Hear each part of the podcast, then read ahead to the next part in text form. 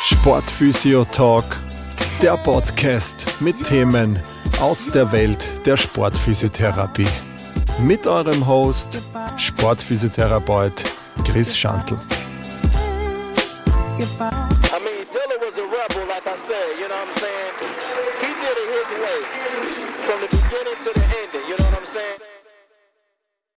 Ja, hallo und herzlich willkommen zu einer neuen Folge des äh, Sportphysio Talks. Äh, schön, dass du dabei bist. Das heutige Thema, der Sportphysio-Check. Es kommt immer wieder vor in der Praxis, dass, also gerade wenn man jetzt äh, vielleicht in der Sportphysiotherapie mehr sein, sein täglich Brot verdient sozusagen, ähm, dann kommen immer wieder auch, auch Anfragen rein von, von Sportlern oder Sportlerinnen, die die gerne im präventiven Bereich arbeiten möchten oder vielleicht auch im Athletiktraining-Bereich, weil ein paar Beschwerden vorliegen oder es immer wieder zu, zu äh, kleinen Verletzungen kommt und das im Zuge dessen gerne sozusagen ähm, ja, bearbeiten möchten und da oft dann auch gerne auf, auf Sportphysios zurückgreifen, ähm, weil sich dann eben so diese Prävention, aber auch Behandlung, Rehabilitation und eben Training so alles miteinander überschneidet sozusagen. Und das hat man immer wieder mal in der Praxis. Und das möchte ich in der heutigen Folge besprechen. Gut, also warum so ein Check? Ähm, also wie eingangs erwähnt, es kommen oft dann einmal äh, Sportler und Sportlerinnen zu dir und sagen, du, wie schaut's aus? Kann ich eventuell auch immer so ein, zwei Mal in der Woche zu dir kommen? Ich würde mich gern auf die nächste Saison noch intensiver vorbereiten. Ähm, arbeite ich auch mit meinem ähm, Athletikcoach oder mit meiner Konditrainerin, wie auch immer. Aber ich möchte auch ein bisschen noch mehr in Richtung Prävention machen und ähm, können wir dann nicht vielleicht irgendwie äh, zusammenarbeiten. Ja? Finde, das ist auch immer eine, eine willkommene Abwechslung auch in der Sportphysiopraxis, dass man jetzt nicht immer nur mit äh, Reha und, und äh, Regeneration oder äh, all das, was, was, oder diese kleinen Wehwehchen, die Sportler und Sportlerinnen immer mal wieder im Zuge der, der Saison haben, sondern dass es eben auch so eine längere Begleitphase gibt, wo man vielleicht über einen längeren Zeitraum äh, in Richtung, sagen wir jetzt, Olympische Spiele vielleicht oder äh, in Richtung einer Weltmeisterschaft, dass man da immer wieder auch ähm, mit Leuten dann noch zusammenarbeitet und die sozusagen äh, unterstützt, was alles in diesem sportphysiotherapeutischen Bereich mit ist. Ähm, gerade in der Sportphysio-Ausbildung bekommt man ja auch viel äh, vermittelt, was in, in Richtung Training geht. Ähm, und wenn du dich dann natürlich auch weiterbildest, vielleicht eine Athletiktrainerausbildung, Trainerinnenausbildung, dann kannst du natürlich, dann ist dein Repertoire sozusagen noch größer, äh, dein Portfolio, was du da sozusagen äh, auch mit deinen äh, Sportlern und Sportlerinnen noch machen kannst. Ähm, wie gesagt, für mich immer eine sehr willkommene Abwechslung wenn man da einfach in der Woche auch ein paar Termine hat, die vielleicht dann eher in Richtung Training gehen, Prävention. Ähm, und genau dafür ist sozusagen auch die heutige Folge, wie ich das da so ein bisschen angehe. Es geht eben um diesen sportphysiotherapeutischen Check. Ähm, weil ich finde, es ist immer ganz wichtig, wenn man sich auf so etwas einlässt, dass man da auch immer wieder mal testet, äh, befundet, retestet, was ja in der Physiotherapie einfach auch äh, gang und gäbe ist und was man ja auch in der, im, im Laufe der Rehabilitation macht, finde ich, sollte man auch immer in so, in so Trainings, Athletiktraining, Präventiontraining ähm, auch da integrieren. Und da ist es meiner Meinung nach eben auch wichtig, eingangs, wenn man sich auf so etwas einlässt und sagt, okay, ich mache das, dass man dann nicht einfach jetzt sozusagen, ja, passt, ich schreibe da immer irgendwas Training zusammen, wenn wir uns sehen und wir machen halt irgendwas und ja, ähm, ich denke mir immer, kann man machen, kommt wahrscheinlich, wenn man, wenn man äh, ja, motiviert ist, kommt wahrscheinlich unterm Strich eher auch was Gutes raus. Ich denke aber, es ist auch immer wichtig, das Ganze vielleicht auch mit Hand und Fuß machen, um da eben gerade, weil wir diese physiotherapeutische ähm, Erfahrung, Expertise einfach auch mitbringen, dass man da einfach im Vorfeld auch ein Anamnese, Befundungsscreening macht, was halt genau auf so eine, auf die Sportart zugeschnitten ist oder eben äh, für bestimmte Belastungen oder bestimmte, äh, wenn man sich irgendein Ziel setzt, dass das sozusagen auch erreicht wird, dass man da nicht einfach drauf losmacht und ich schreibe da jetzt einen Plan zusammen und das machen wir, sondern dass man wirklich mit Daten arbeitet, die man vorher vielleicht erhebt, äh, die man sich anschaut und die man dann auch in, in Quartalsschritten oder halbjährlich, wie auch immer der, der Zeitraum dann ist, dass man das auch immer wieder, wieder befundet. Ähm, Genau, also warum so ein Check? Also grundsätzlich geht es einmal darum, wirklich, da, damit man da so einen sozusagen den Ist-Status erhöht, ähm, eventuell äh, Disbalancen erkennt, ähm, äh, ja, was einfach passiert ist, ähm, warum, damit man einfach das momentane Niveau erkennt, dass man einfach einmal sich sozusagen einen Plan zurecht macht, dass man sagt, okay, äh, so und so machen wir das. Ähm, dafür dient der Check sozusagen meiner Meinung nach, dass man dass man eben einen, einen Plan dann auch verfolgen kann und dass man dann nicht einfach irgendwas macht. Ähm, genau, also es zeigt dir einfach den aktuellen Stand deines Sportler oder deiner Sportlerin ähm, und du hast sozusagen diesen momentanen Status, zum Beispiel jetzt 1. Juli ähm, ist, der, ist das gemacht worden und den haben wir dann und das schauen wir uns dann in einem halben Jahr oder in drei Monaten dann auch wieder an. Grundsätzlich ist auch immer, wann macht man das? Ähm, ist natürlich immer, kommt, ist von Sportart äh, zu Sportart unterschiedlich. Ähm, je nachdem, also in Vorbereitungsphasen sind die, mm, ja, die Ansprüche meistens eh ziemlich hoch. Wenn man da jetzt ans Fußball denkt zum Beispiel, dann trainieren die eh sehr viel. Also wenn man da jetzt dann vielleicht noch zusätzlich mit einem Plan arbeitet, ist das vielleicht äh, zu viel. Ähm, ich denke, da ist auch immer ganz gut, wenn man vielleicht das Ganze dann in der Saison macht, weil dann auch die, Trainingsmethoden, äh, die Trainingseinheiten vielleicht ein bisschen weniger werden und dass man dann da zusätzlich ein, zwei Einheiten auch noch in diesem präventiven Bereich dann noch arbeitet. Da glaube ich, kann man da auch ganz gut äh, dran arbeiten. Ähm, genau, also das ist grundsätzlich so. Also warum dieser Check eben ist Status erheben und wann, wie gesagt, ist von Sportart zu Sportart unterschiedlich. Natürlich bietet es sich auch in Vorbereitungsphasen an, wenn es zulässt, die Sportart, wenn sich die Vorbereitung da vielleicht über mehrere Wochen, Monate erstrecken sogar. Ja. Ähm, genau. Was den Ablauf betrifft, diese Sportphysio-Checks, also ich habe mir da sozusagen so einen, so einen Bogen zusammen ja, gepastelt, gestellt, ähm, den ich aber auch immer individuell anpasse. Also ich habe grundsätzlich so einen ähm, Fahrplan, der immer, also so ein paar Punkte, die eigentlich immer sind, aber dann natürlich auch sportartspezifisch, weil Tennisspielerin braucht was anderes als wie jetzt vielleicht ein Triathlet und so. Ja, also da mache mach ich dann auch immer Unterschiede, da picke ich mir dann immer noch einzelne äh, Testungen raus, die, die da für mich auch wichtig sind. Aber grundsätzlich ähm, so ein Grundgerüst, das ist da und ähm, das sollte sozusagen dann unterschiedliche Dinge auch beinhalten. Also grundsätzlich ist es so, ähm, dass das Ganze natürlich einmal mit einem äh, Frage-Antwort-Spiel sozusagen anfängt. Das heißt einmal so dieses ganze Anamnestische, dass man da mal sozusagen gewisse Fragen abklärt, die einfach wichtig sind für diesen, für diesen Check äh, oder auch für das Training im Nachhinein. Das heißt, so Sachen wie gab es vermehrt Verletzungen an irgendeiner Körperpartie, sei es das jetzt zum Beispiel Oberschenkelrückseite oder vielleicht äh, im Knie, dass man da irgendwie immer wieder mal so ein Spannungsgefühl hat und das subjektive Gefühl ist da ja auch wichtig.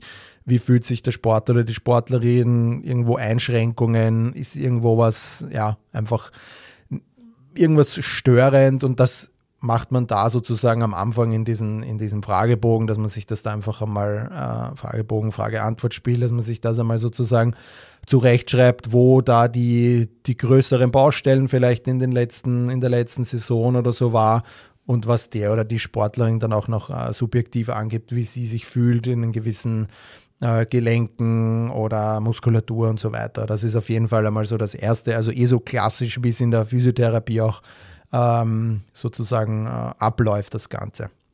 Ähm, Im zweiten Fall hast du dann natürlich einmal so eine, ja, ich sag's immer mal, so eine klassische oberflächliche Befundung, dass du mal einfach sozusagen den oder die Sportlerin vielleicht auch vermisst. Das heißt Größe messen, ähm, Armlänge messen, Beinlänge messen, ähm, dann einfach schauen generell, wie ist die Statik des Körpers, jetzt gar nicht irgendwie sozusagen alles penibel genau vermessen, ja, sondern da geht es wirklich einmal um diesen groben, groben Überblick, dass man da einfach einmal ein paar Daten hat, eben mit, mit Vermessen ähm, und einfach so wie, der, wie, der Körper, wie die Körperstatik ist.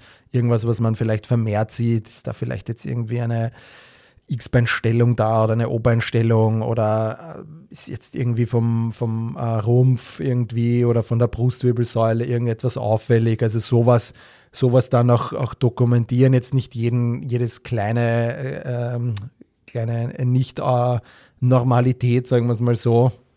Aber grundsätzlich halt einfach, dass man da mal einen schönen Überblick hat von dem Ganzen. Also und ein paar Daten dann auch gleich einmal aufnimmt. Ähm, im weiteren Schritte passiert es dann eigentlich, oder ich mache das dann immer gern, dass ich mir dann einfach einmal so eine ganze Palpation mache. Also schaue mir dann einfach an, ob äh, generell Gelenksüberprüfung jetzt einmal, also ich greife jetzt nicht jeden Muskeltonus ab, das mache ich jetzt in dem Fall nicht, ähm, das schaue ich mir einfach an. Wenn ich jetzt das Gefühl habe, dass da irgendein Gelenk eingeschränkt ist, schaue ich vielleicht, ob das dann zusammenhängt mit der Muskulatur. Aber grundsätzlich mache ich da wirklich mal so eine Gelenksüberprüfung, aktiv-passiv. Ich sage mal so der, der ganzen großen Gelenke, beziehungsweise dieser Gelenke, die für die äh, Sportart auch wichtig sind. Ähm, und dann schaue ich mir das Ganze sozusagen passiv an und dann lasse ich aber auch gewisse äh, Übungen auch noch ähm, aktiv durchführen, ähm, sei es jetzt von Wirbelsäule, zum Beispiel jetzt, äh, ob es da so, wenn man, wenn man die, die Arme nach oben streckt, ja, also wenn man sie ähm, quasi eine Elevation der Arme durchführt oder Flexion, je nachdem, ähm, ob sich da zum Beispiel jetzt der Rippenbogen mitbewegt, ob dieser Ripflare da ist oder ob das zum Beispiel stehen bleibt, ja, dass man da einfach sieht, okay, so wie fühlt sich das Ganze an, kann man da vielleicht noch irgendwas rausholen, dass man da an der Beweglichkeit zum Beispiel arbeitet. Ja, aber wie gesagt, alles jetzt nicht äh, mit einem Goniometer vermessen sozusagen, sondern da geht es wirklich um diese, um diese gröberen, großen Gelenke, dass man da einfach so diese, diese wichtigsten Dinge sich auch äh, notiert sozusagen. Und einfach auch, wenn man das Gelenk dann in der Hand hat, wie fühlt sich das Endgefühl an, merkt man da irgendwas, muss man daher vielleicht auch ein bisschen darauf acht legen, dass man in der Prävention dann vielleicht auch ähm, Mobility-Übungen mehr einbaut und so weiter, ja, dass, dass man da einfach einmal grundsätzlich einen Überblick über die, über die Gelenke bekommt. Ähm, weiters ist so, dass ich dann auch mir immer gerne äh, das Ganze funktionell anschaue. Ähm, Finde ich, ist immer ganz, ganz super, wenn man einfach Tools hat, mit denen man arbeiten kann. Gibt es ja mittlerweile Gott sei Dank viele Hilfsmittel, um so funktionelle Sachen auch überprüfen zu können, wo man jetzt nicht vielleicht eine riesen äh, ja, ein Rieseninstitut dahinter braucht oder einen riesengroßen Verein, der dann vielleicht mehrere äh, 10.000 Euro oder mehr dafür ausgibt, um irgendwelche Hilfsmittel zu haben, sei es von Kraftmessung, Beweglichkeit, wie auch immer. Ähm, denke, da gibt es mittlerweile gute Geräte, also wenn man da jetzt hernimmt, das FMS, Y-Balance, ja, das sind ja alles Dinge, natürlich sind die jetzt nicht die hundertprozentige Aussage dahinter, aber es ist für eine Physiopraxis ähm, das ist ein Tool, was man sich schnell zulegen kann. Das kann man auch überall hin mitnehmen. Äh, das braucht jetzt keinen Strom, das braucht nicht das. Das heißt, man kann es überall durchführen. Ähm, ich weiß, dass das oft einmal dieses FMS oder so, dass das oft einmal von Sportwissenschaftlern vielleicht oder auch von anderen Physiokollegen gerne mal kritisch betrachtet wird, weil das ja nur so oberflächlich ist. Ja, stimmt auch. Ja. Ähm, aber dennoch ist es ein richtig gutes Tool, um um einfach so ein bisschen einen Überblick zu bekommen. Also ich arbeite in der Praxis schon viel damit ähm, und ich bin auch der Meinung, dass man da einfach schon auch viel sieht, ähm, ohne jetzt irgendwie großes Equipment zu brauchen oder großen Zeitaufwand zu betreiben. Ähm, wenn man das öfters mal mit äh, Patienten oder Patientinnen macht, dann, dann sieht man da schon, dass, dass sich da ein paar vielleicht leichter tun, ein paar vielleicht schwerer und das finde ich ist einfach ein cooles Tool, wo man einfach in 15 Minuten einfach mal eine gute, gute Übersicht hat, wie der oder die Athletin sich sozusagen bewegt oder gewisse Bewegungen ausführt und finde ich einfach ein richtig gutes Tool und ist bei mir immer Teil dieses Physio-Checks, auch genauso wie der der Y-Balance, äh, dieses Y-Balance-Kit sozusagen, finde ich auch immer baue ich da auch immer ganz gut ein, weil man da eben auch ganz guten Überblick hat. Wie ist das von der Stabilität her? Wie kann man das alles kombinieren? Ähm, da gibt es immer ganz schönen Outcome, finde ich, und ist einfach auch schnell erledigt, schnell vermessen. Äh, man hat viele, viele Werte dann auch, die man einfach auch gut äh, wieder reproduzieren kann, um da einfach zu sehen, okay, hat sich da was verbessert von dem Ganzen.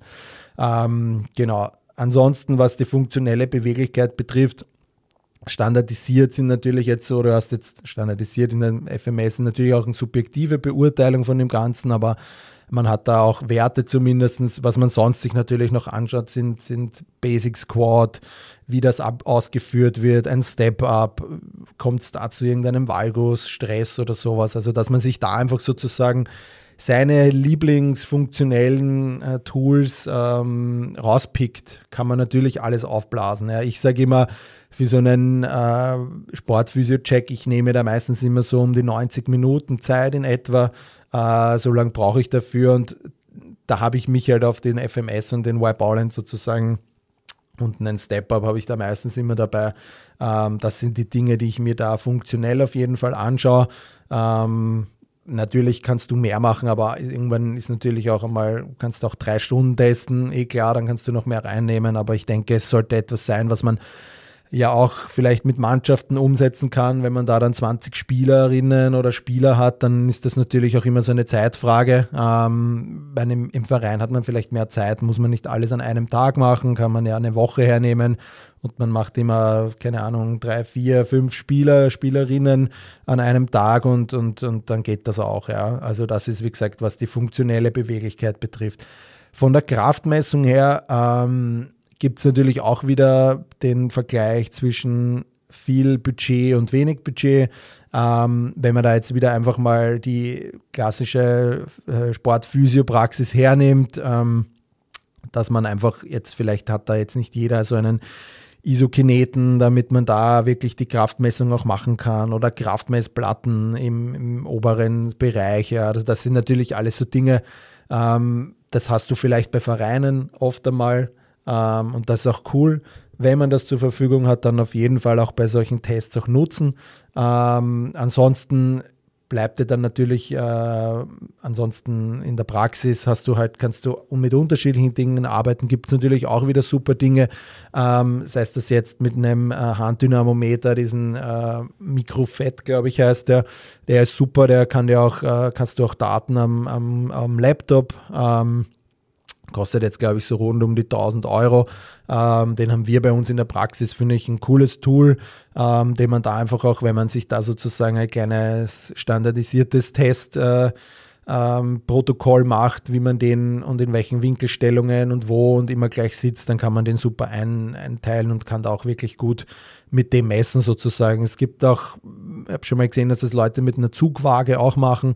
Ähm, also alles möglich, glaube ich. Wenn man, man muss, es gibt in allen Budgetvarianten gibt es eine Möglichkeit und ich glaube, wenn man einfach Daten will oder einfach sie dann vergleicht, dann ja, gibt es da eh genug Möglichkeiten, um das dann auch umzusetzen. Kraftmessung generell sonst noch ähm, Rumpf, äh, kann man natürlich gut. Da bietet sich dieser Bunky-Test ganz gut an. Also ist einfach so ein Test, der überprüft sozusagen vordere, seitliche und hintere äh, Rumpfstabilität sozusagen oder Rumpfstabilität ist natürlich alles dabei. Also es ist einfach eine Blank-Ausführung in, in unterschiedlichen Situation, äh, Positionen ähm, dass man sich das kurz heruntergebrochen, ich glaube, das kann man, den kann man eh super googeln im Internet, Bunky-Test. Ähm, der bietet sich dafür einfach auch gut an. Natürlich kannst du auch mit Maximalkrafttests arbeiten, also dass du wirklich sagst, äh, wir gehen jetzt ans Rack und, und schauen uns Maximalkraft an. Ähm, ist natürlich auch wieder eine Zeitfrage. Also ist natürlich, kommt es einfach darauf an, wie viel Zeit du hast mit all den anderen, was du noch machst und dann noch eine Maxkrafttestung, wo sich der ja wieder raufarbeitet. Ähm, je nachdem, es gibt natürlich auch unterschiedliche Maximalkraftberechnungsformeln, äh, wenn man weniger Gewicht nimmt und einfach an der Wiederholungszahl und das dann sozusagen gegeneinander rechnet, dass da dann auch oft einmal so Werte rauskommen, wo man jetzt vielleicht nicht gleich ans Maximalgewicht auch ran muss.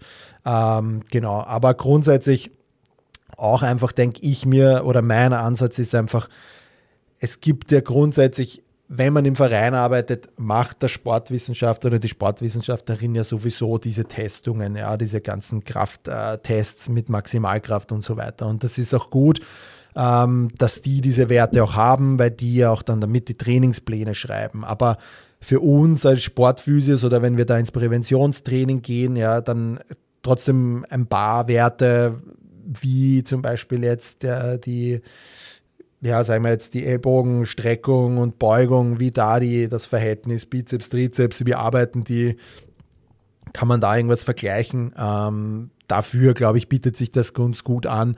Also wie gesagt, ich glaube, es ist immer wichtig, einen, einen Überblick zu haben und dass man auch Werte hat und, und sieht, okay, da ist schon ein Unterschied da. Oft ist es eh erklärbar, wenn das einfach zum Beispiel jetzt beim Tennis äh, die, die Spielhand ist, ja, dass die dann oft mal stärker ist, äh, eh klar, aber das kann man ja dann eh sozusagen äh, für sich selber dann ausmachen und, und kann das einordnen, wie das zu machen ist. Ja. Aber wie gesagt, auch da, was die Kraft betrifft, Maximalkrafttestungen, ja, ich habe es meistens jetzt nicht dabei, weil es für mich der Zeitaufwand, da würde ich dann sicher auf meine zwei Stunden plus kommen. Äh, deshalb arbeite ich da immer gerne mit diesem Handdynamometer und habe da einfach meine, meine Muskelgruppen, die ich da sozusagen abteste und funktioniert eigentlich von dem her auch ganz gut. Ähm, ansonsten, was sonst noch dabei ist bei dem Ganzen, sind äh, Sprünge natürlich. Also da ist jetzt ein Distance Hop, ein Side Hop, ein Hochsprung. Ähm, das sind für mich so die Dinge, da schaue ich mir halt wirklich die Landung an auch. Ähm, ich sage jetzt mal so die, die Spovis überprüfen bei der Sache dann ja oft immer gerne die, die Weite. Und wenn man jetzt so einen Triple Jump hernimmt, da geht es halt viel um diese ähm, um die Weite sozusagen, wie weit springt jemand, wie viel Gewicht schafft jemand, wie, wie schnell rennt jemand und so weiter und so fort. Und ich glaube, bei, bei so einem Sportphysio-Check geht es dann auch viel darum, ein bisschen so, okay, wie landet jemand, äh, wie schaut die Beinachse bei der Landung aus, ähm, wie kann jemand sich wegdrücken vom Boden und so weiter und so fort, äh, wie stabilisiert jemand von, vom Becken aus, wenn er einen Sprung landet und so weiter. Und ich glaube, das sind so da die Hauptmerkmale, auf die man schaut. Also ja, Werte in, im, im Sinne von Distanz und, und Geschwindigkeit ist, und Höhe oder so ist sicher cool ähm, und auch gut zu dokumentieren. Ähm, wie gesagt, ich glaube, bei so einem Sportphysio-Check geht es aber trotzdem auch eher um die, um die Qualität der Ausführung und jetzt nicht vielleicht so um die Quantität, wie weit jemand da noch springt sozusagen. Ja. Ähm, also wie gesagt, das sind klassische Sprungtests. Da habe ich eben so einen Distance-Hop, Side-Hop ähm, und, und einen Hochsprung dabei. Ähm, Gerne schaue ich mir auch noch einen Drop Jump an, einfach nur auch da, um die, die, die Landung zu beurteilen. Aber grundsätzlich, ja, das sind das so die, die Sprungtests, die ich dabei habe. Von der Seite der koordinativen Fähigkeiten, ähm, ja, da gibt es natürlich ein paar Möglichkeiten auch. Ähm, ich habe da immer gern so Kreuzsprünge und Square Hop. Das sind so Dinge, die ich mir da gern unter koordinativen Fähigkeiten anschaue. Ähm, ist natürlich jetzt sehr UE-lastig. Äh, man kann das natürlich auch für die äh, Obersch äh, Oberschenkel, für die äh, obere Extremität machen. Ähm, dass man da einfach auch mit, mit Sachen arbeitet, sei es jetzt mit so einem Wallhop oder sowas, äh, dass man sich da einfach auch anschaut, okay, wie kann der oder die Sportlerin das auch vielleicht vom, vom Scapula-Setting ähm, handeln, das Ganze, wie haltet es da die Stabilität. Also das sind auch alles definitiv so Dinge, die, die man da einfach mit einfließen kann. Also ich glaube, jeder macht vielleicht Erfahrungen mit, mit gewissen Übungen, Tests, wenn einen die zusagen und sagen, okay, das ist für mich wichtig, dass ich das integriere, dann äh, sofort rein damit. Ähm, ich glaube, da kann man auch ganz wieder gut mit diesen drei E's arbeiten. Eben, was gibt Evidenz, die einfach sagt, okay, diese und diese Sachen sind, sind gut dafür. Ähm, dann gibt es eben die Erfahrung, wo du sagst, okay, hm, habe ich gehört, dass das gut ist. Ähm, oder habe ich selber die Erfahrung gemacht, dass das ein gutes Outcome hat oder dass ich damit gute Werte bekomme und eben auch die Expertise, wenn ich dann vielleicht mich mit jemandem unterhalte, der das schon länger macht und der sich da wirklich reingearbeitet hat und dir dann einfach sagt, ja, schau, das und das kann man auch noch integrieren in das Ganze. Ähm, genau, das sind jetzt einmal so diese ganzen Sachen, die ich mir da eigentlich ähm, immer anschaue. Also alles, was so ein bisschen diese ganzen äh, motorischen Grundeigenschaften sozusagen dass die da eigentlich sozusagen abgehakt sind. Halt natürlich alles immer mit diesen äh, ja, physiotherapeutischen Background das Ganze zu beurteilen. Ja. Also jetzt nicht nur rein auf, auf, äh, auf Outcome, auf, auf Quantität, sondern eben auch auf Qualität. Wie sind die Bewegungen? Wie fühlt sich ein Endgefühl an? Wie, was macht das Becken? Was macht äh, das Knie dabei? Und so weiter und so fort. Also eher auf diese Sachen schauen, als jetzt vielleicht äh, die ganzen Weiten und da zu thematisieren, sage ich einmal. Genau, also grundsätzlich, wie gesagt, ähm, vom Ablauf her, man kann sich alles hernehmen, was man, was man braucht sozusagen, ähm, damit man sowohl in, in äh, Settings arbeitet, wo vielleicht mehr Budget da ist, aber dass man auch in Settings arbeitet, wenn man jetzt eine, eine Praxis vielleicht gerade aufmacht, eine private und nicht gleich dann äh, horrende Summen ausgeben will für irgendwelche Testmittelchen, dass man sich da einfach mit kleinen Gerätschaften hilft, das Ganze zu machen. Ähm, genau. Dann im Endeffekt geht es darum, diese ganzen Ergebnisse auch zu interpretieren. Ähm, um was, um was geht es da sozusagen? Wie werde ich das aufbauen? Das Präventionstraining. Im Endeffekt liefert dir ja der Check sozusagen die Erkenntnisse, die man dann einfach in den, in den äh, Trainingsplan integriert. Sei es jetzt von, dass du beim Warm-up vielleicht dann schon mit gewissen Mobility-Übungen arbeitest oder eben dem Athleten oder der Athletin sagst, hey schau, ähm, versuch ein, zwei Mal in der Woche einfach Mobility, Mobilisationsgymnastik, ja, sowas in die Richtung, ähm, dass du damit einfach dann den Plan auch ganz gut Schwerpunkte setzen kannst. Ähm, weil, wie gesagt, sollte der oder die Sportlerin jetzt vielleicht eh auch einen Athletiktrainer haben, dann auf der Kraftseite arbeitet der dann eh auch mit ihnen, aber wenn es um diese ganze Prävention geht, dass man da dann einfach dann was erstellt sozusagen.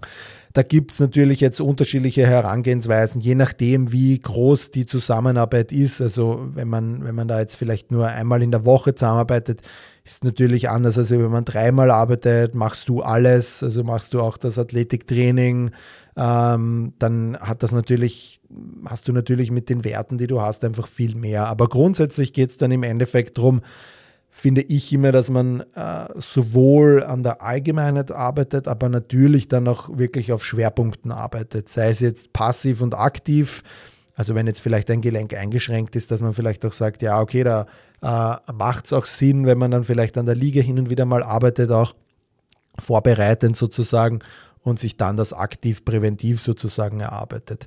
Ähm, das ist sozusagen das, was du mit all diesen Ergebnissen dann machst, dass du dann für dich einen Plan zusammenstellst, der zwar sehr der allgemein ist, was die Prävention betrifft, aber eben auch schwerpunktlastig ist, weil das ist ja auch der Grund, warum Sportler oder Sportlerinnen dann zu dir kommen, weil sie dann einfach äh, ja, Schwerpunkte noch setzen wollen, die sie vielleicht jetzt im Athletiktraining oder im normalen Training nicht schaffen.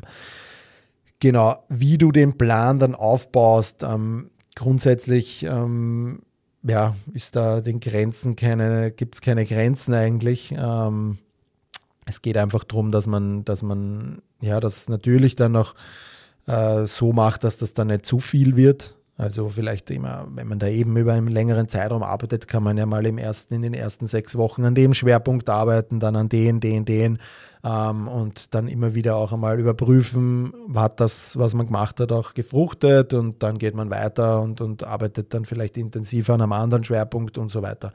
Also das ist, glaube ich, auch eine ganz, ganz gute Sache.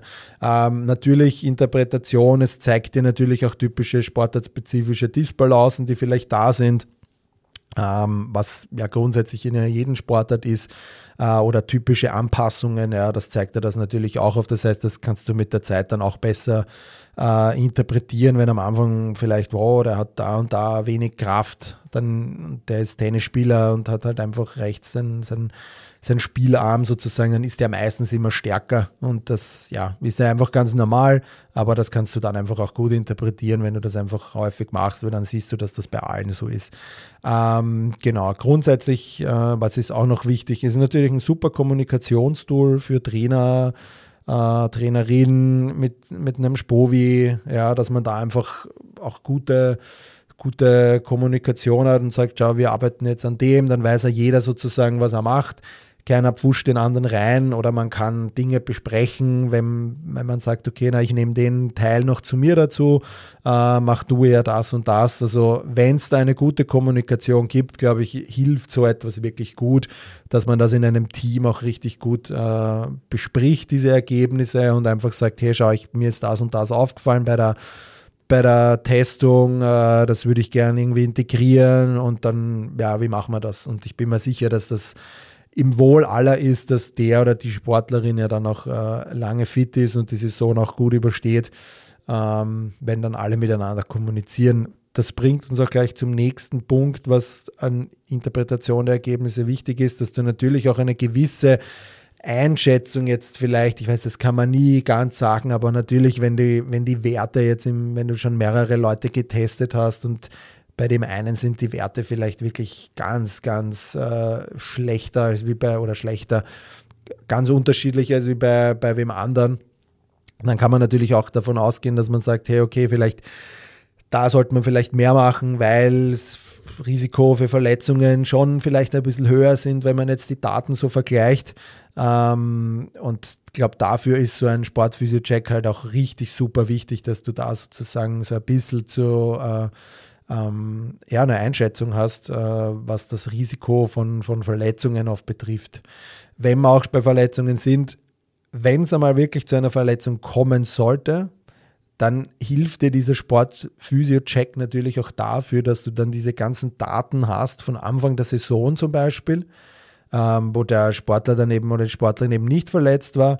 Und dann hast du einfach diese Daten und dann weißt du, wenn du diese, wenn der oder die Sportlerin verletzt ist und du machst die Reha dann und, und kommst dann zu deinen Abschlusstestungen, zu deinen Return to Sports, dann kannst du sagen, hey, schau, am 1.7. warst du da und da, da konntest du das, das, das, ja, das kannst du jetzt auch wieder. Das heißt, du bist wieder auf deinem Ausgangsniveau oder du bist vielleicht sogar besser geworden oder da warst du damals besser, da sollten wir noch ein bisschen an Schwerpunkt legen. Das heißt, du hast dann im Endeffekt im, ja, ich sage mal, äh, im, im schlimmsten Fall, wenn es eben zu einer Verletzung kommt, dann hast du einfach in deiner Schublade irgendwo diese Sportphysio-Checks ähm, und weißt dann, okay, uh, der Spieler ist jetzt verletzt, du machst die Reha, dann gehst du dann am Ende noch in diese Lade, schaust da an, okay, was waren die Daten zu dem und dem Zeitpunkt, wo der Spieler fit war oder die Spielerin und dann kannst du das einfach vergleichen und dann weißt du, wohin du kommen musst oder was du können solltest, damit du wieder auf dem Niveau bist. Und dafür ist so ein Check gerade im Mannschaftssetting, finde ich halt richtig super wichtig, wenn du da einfach diesen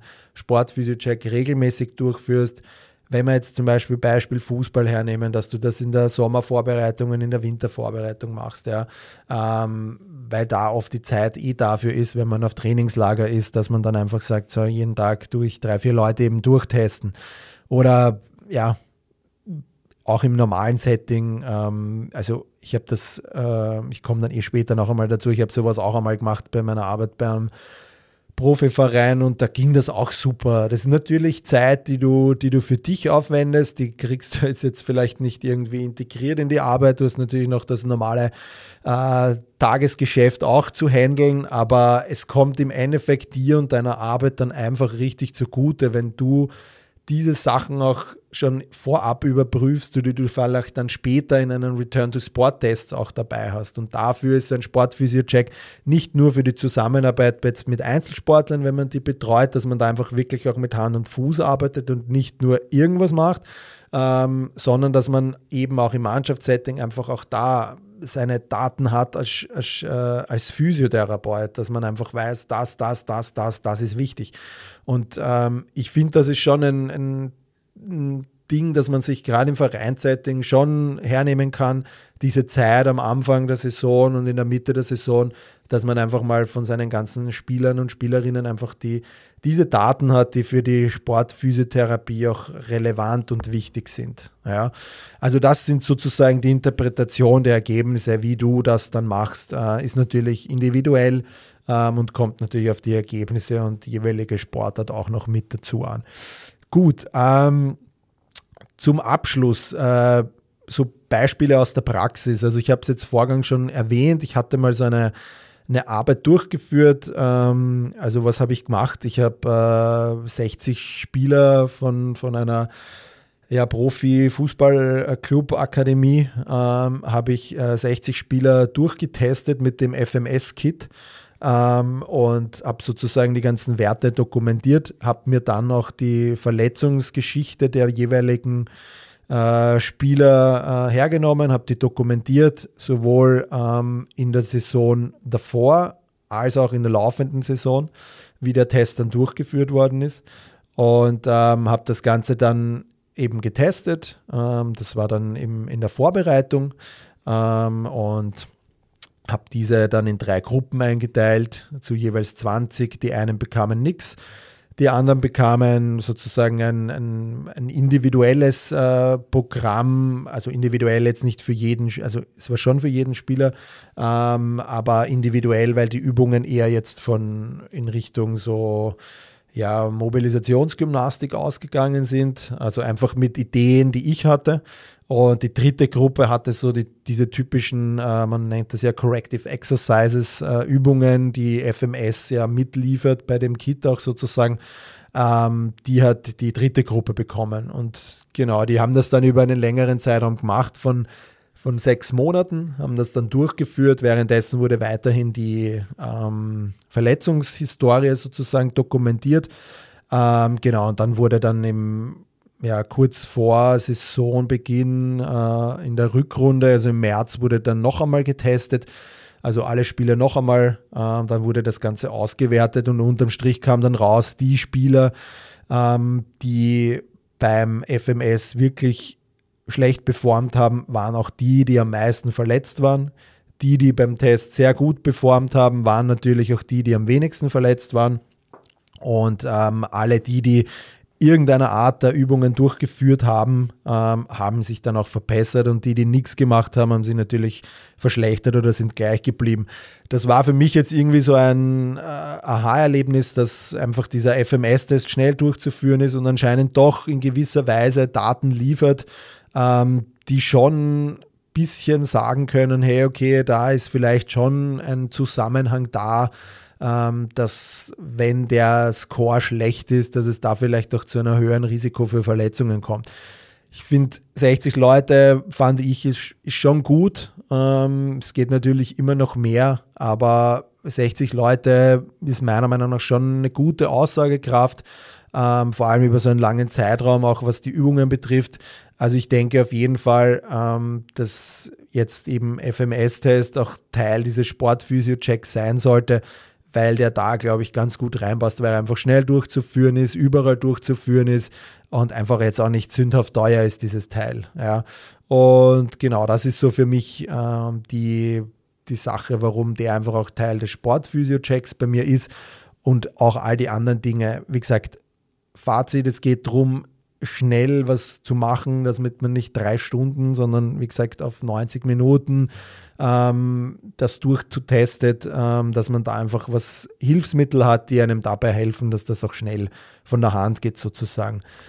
Was noch so ein Beispiel ist, ich meine, Beispiel ist vielleicht äh, falsch gesagt, ich glaube, es ist eher ein, ja, ein Wunschgedanke. Ähm, ich weiß es, dass es bei ein paar Vereinen so gibt, aber ich finde, es sollte eigentlich so ein Sportphysio-Check auch immer Teil eines medizinischen Screenings im Laufe der Saison sein. Also jetzt, wenn ein Vereinssetting eben da ist, wenn die Vorbereitung beginnt, dass da auch, dass da nicht nur diese sportwissenschaftlichen Tests mit Laktat, äh, mit Kraft, mit Sprünge und so weiter dabei sind, sondern dass da wirklich auch der der oder die Sportphysiotherapeutin ihren Teil hat, wo sie sagen kann, okay, wir machen das, das, das und das, weil das ist mir wichtig, wenn sich mal ein Spieler oder eine Spielerin verletzt, dass ich dazu die Daten noch habe. Und ähm, das wäre, glaube ich, so die Idealvorstellung, äh, wenn es das in einem Setting auch gibt. Ich glaube, da müssen natürlich äh, wir Sportphysios auch im Verein schauen, dass wir da unsere Stimme sozusagen ein bisschen erheben und sagen, hey, das ist wichtig, weil das, das, das und das kann man damit vielleicht vermeiden oder es hilft uns bei der Reha. Ähm, und das ist natürlich so ein Ding, wo man einfach versuchen sollte, das zu integrieren, ähm, weil ich glaube, es geht nicht ohne dem, äh, wenn man sich so Tests am Beginn der Saison von Profivereinen anschaut, die Champions League-Titeln haben und so weiter und so fort dann sieht man immer wieder, dass da die Physios auch arbeiten und eben ihre Testungen durchführen. Ähm, und ich finde, das sollte einfach Teil des äh, Ablaufs zu Beginn der Saison oder in, inmitten der Saison in der Rückrundenvorbereitung sein. Noch oder der noch größere Wunschgedanke ist wahrscheinlich auch, dass die Sportphysios da auch mehr in dem medizinischen Screening bei Transfers auch äh, inkludiert werden. Ähm, ich weiß es, dass es bei, also habe ich nachgefragt, dass es bei einem äh, Bundesliga-Verein auch so üblich ist, dass das auch ein Teil hat äh, in dieser äh, Transferverpflichtungen. Natürlich, klar, wenn das jetzt ein Transfer ist, der von der in der Nacht äh, getätigt wird und, und wo es kein Ding ist, weil es einfach, äh, also ich glaube, wenn, ich einen Lionel Messi bekomme, würde ich wahrscheinlich jetzt auch keinen, äh, keine schlimmen großen Transfers, äh, keine Screenings machen, weil man einfach weiß, okay, der macht eher am Platz sein Ding. Ähm, aber grundsätzlich habe da schon von ein paar und habe selber auch zweimal erlebt im, meinem Zuge meiner Arbeit, dass dann einfach Spieler gekommen sind, die ja, die einfach komplette Baustellen waren, ja. Und das, ich bin mir sicher, jeder Physio, egal wie viel Erfahrung, hätte da einfach gesagt, ja, das, das, das, das und das, ja, das ist eine Katastrophe. Also ob der jemals spielt für den Verein, pff, wage ich zu bezweifeln. Ähm, und ich glaube, dass ich weiß schon, da gibt's, das ist ein Business, ja, das ist mir schon klar. Ähm, und deshalb weiß ich, dass es auch eher ein Wunschgedanke ist.